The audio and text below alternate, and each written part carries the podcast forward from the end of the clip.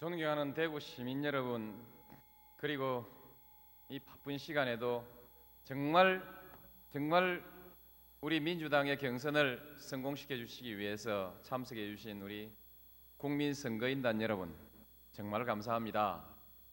당원 동지 여러분 정말 감사합니다.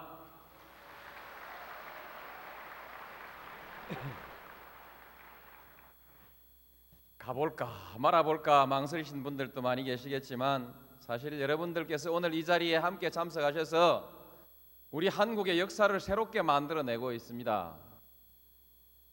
여러분들의 선택이 우리 민주당의 운명을 바꿀 뿐만 아니라 우리 한국 정치의 운명을 바꾸고 있습니다. 한국 정치가 달라지고 있습니다. 여러분, 여러분들은 지금 정말 큰 일을 하고 계십니다. 다시 한번 존경과 감사의 인사를 올리겠습니다.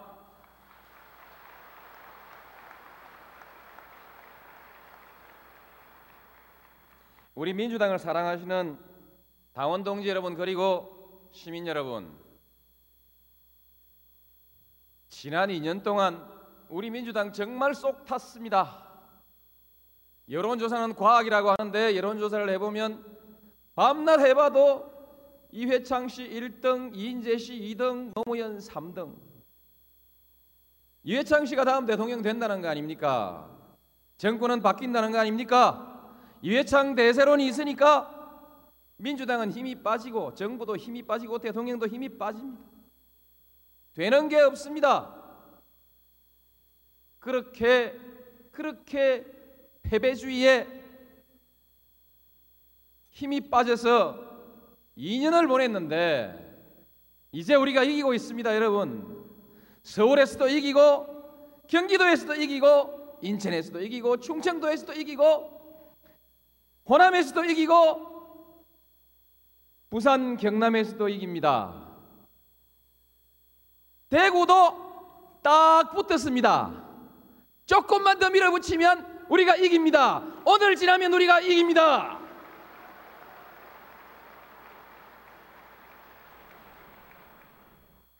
본선 나가서 이길 후보 뽑는 것이 경선입니다. 여러분. 민주당은 다시 정권 재창출해야 합니다. 개혁을 완수해야 합니다. 동서화합을 반드시 이뤄내야 합니다. 남북 대화를 성공시켜서 한국의 새로운 미래를 열어내야 합니다. 그러기 위해서 우리는 이겨야 합니다. 그러기 위해서 우리는 이 자리에서 이기는 후보를 선택해야 합니다.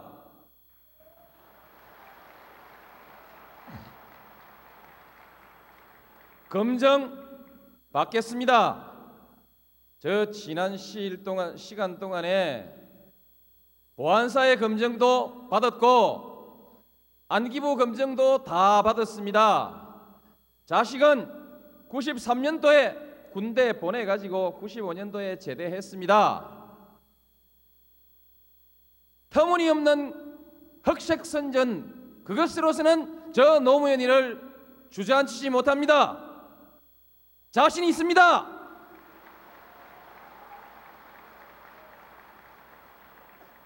비전 있습니다. 전략 있습니다. 그러나 그보다 더 중요한 진실을 가지고 있습니다. 저는 진실로서 승부하겠습니다. 반드시 이겨내겠습니다. 안심하고 저를 지지해 주십시오.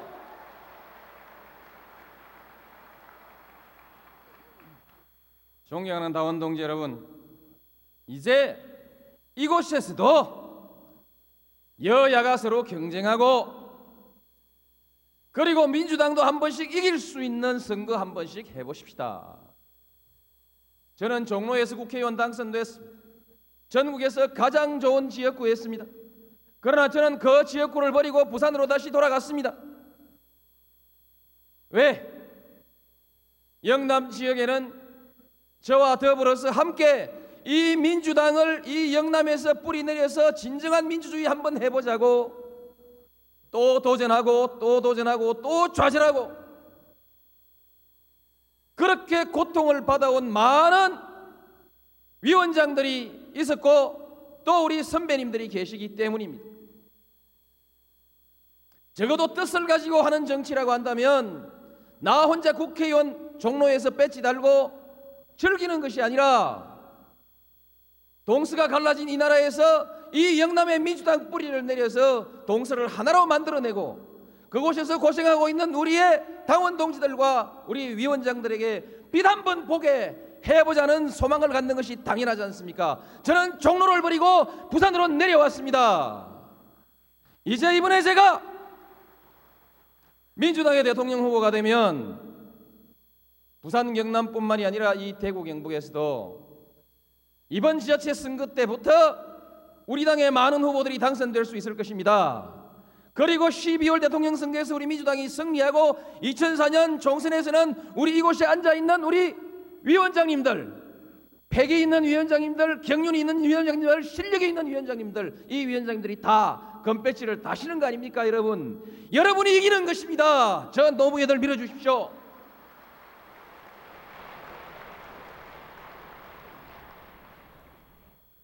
분열된 나라는 성공할 수 없습니다.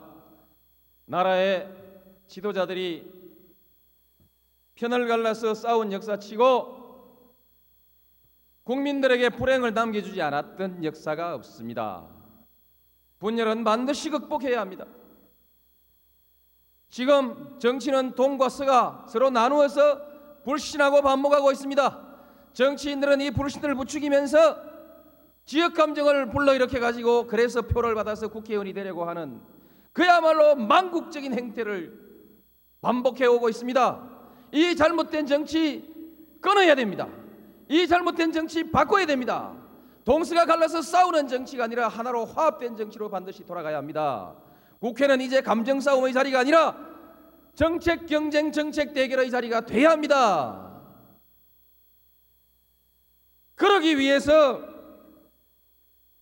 이번에야말로 동서를 하나로 화합할 수 있는 지도자를 나라의 대통령 후보로 내세워야 합니다.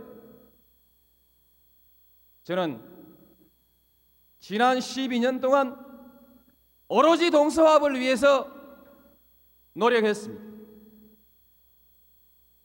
저는 몇 번씩 낙선하면서도 굽히지 않고 제 고향 영남을 지켰습니다. 마침내 이번에 광주에서 저를 1등으로 만들어 주셨습니다. 광주의 그 결단과 선택을 보고 전 국민들이 감동하기 시작한 것입니다. 그래서 바람이 일어나고 있습니다. 이 바람이 한국 정치를 바꿀 것입니다. 민주당을 성공시키고 분열된 나라를 하나로 통합할 것입니다. 92년 대통령 선거를 개표하는 그날 영남은 환호했지만 호남은 잠잠했습니다.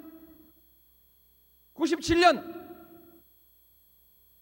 김대중 대통령께서 당선되셨을 때 호남은 환호했지만 영남은 또한 시큰둥했습니다. 2002년 대통령 선거를 개표할 때는 광주에서도 대구에서도 부산에서도 대전에서도 서울에서도 다 함께 박수치면서 함께 환호할 수 있는 그런 선거를 한번 만들어 보십시다. 그렇게 출발해서 이제 통합된 나라를 한번 만들어 가십시다.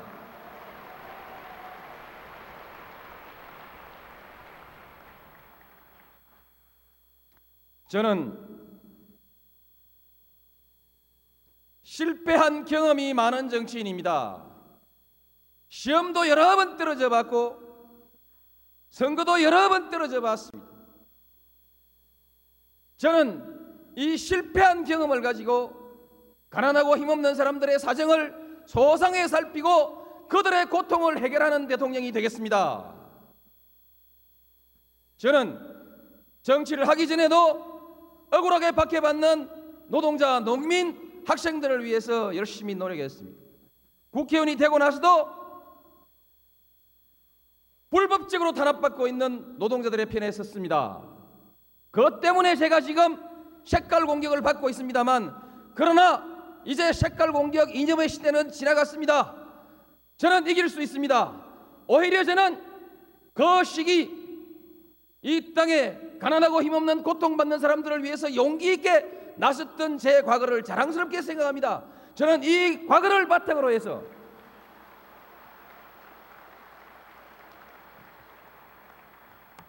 저는 이 역사를 바탕으로 해서 이제 노사화합의 기수가 될 것입니다. 저는 98년 현대자동차에서 노사분기로 전국이 위기에 처해 있을 때 일주일치 옷을 싸들고 들어가서 일주일간 먹고 자면서 분규를 중재했고 마침내 중재를 성공시켰습니다.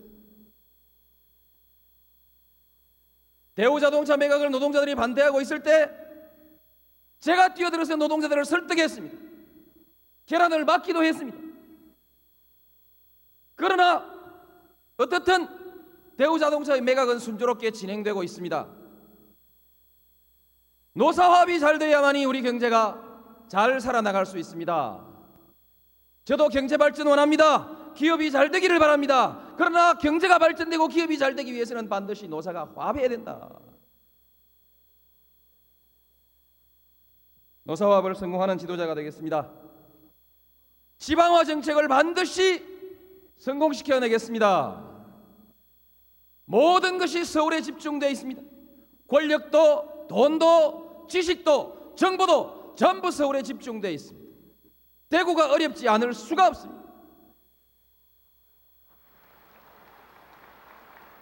저는 93년도에부터 우리나라의 중앙집권화의 문제를 느끼고 이것을 고치겠다는 생각을 가지고 지방자치연구소를 만들어서 지방정치인들과 함께 연구하고 공부했습니다. 제가 대통령이 되면 반드시 지방화 정책을 펴서 행정 권력을 과감하게 지방으로 이완하고 그 밖에 사회간접 자본과 지식정보 자원들을 지방으로 과감하게 분산시키는 정책을 통해서 지방도 중앙과 함께 번영하는 시대를 반드시 열어나가겠습니다. 그때 대구 시민 여러분들은 경쟁력 있는 아이디어를 경쟁력 있는 사업 계획을 내주십시오. 저는 중앙정부에서 확실하게 밀어드리겠습니다.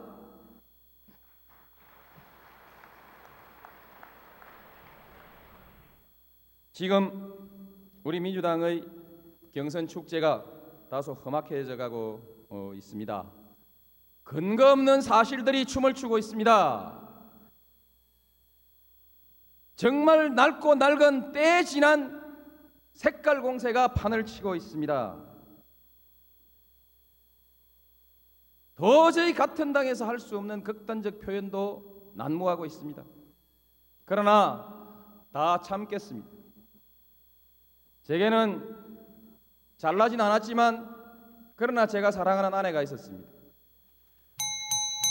어릴 때부터 가난했습니다. 아버지는 좌익 운동을 하다가 옥사하셨습니다.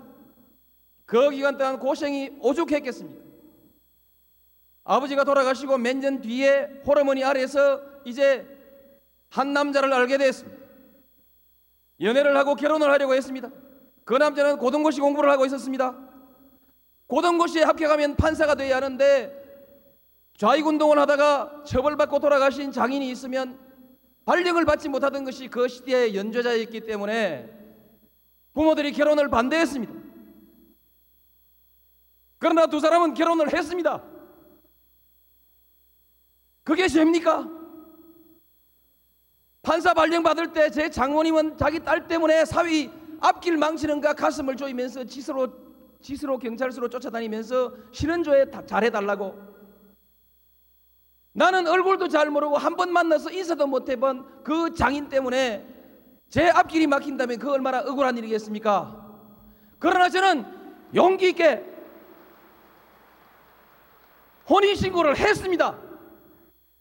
하고 떳떳하게 맞섰습니다. 판사를 못해도 좋다. 나는 인간답게 살겠다. 이렇게 결단드렸습니다. 다행히 다행히 돌아가신 분에 대해서는 문제를 삼지 않는다는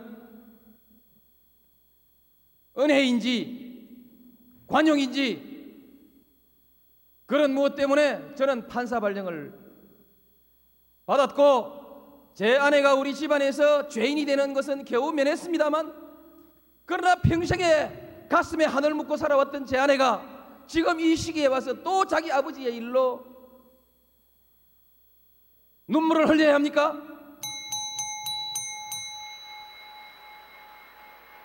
끝났습니다. 네. 가, 네, 감사합니다. 노무현 후보의 정견 발표였습니다.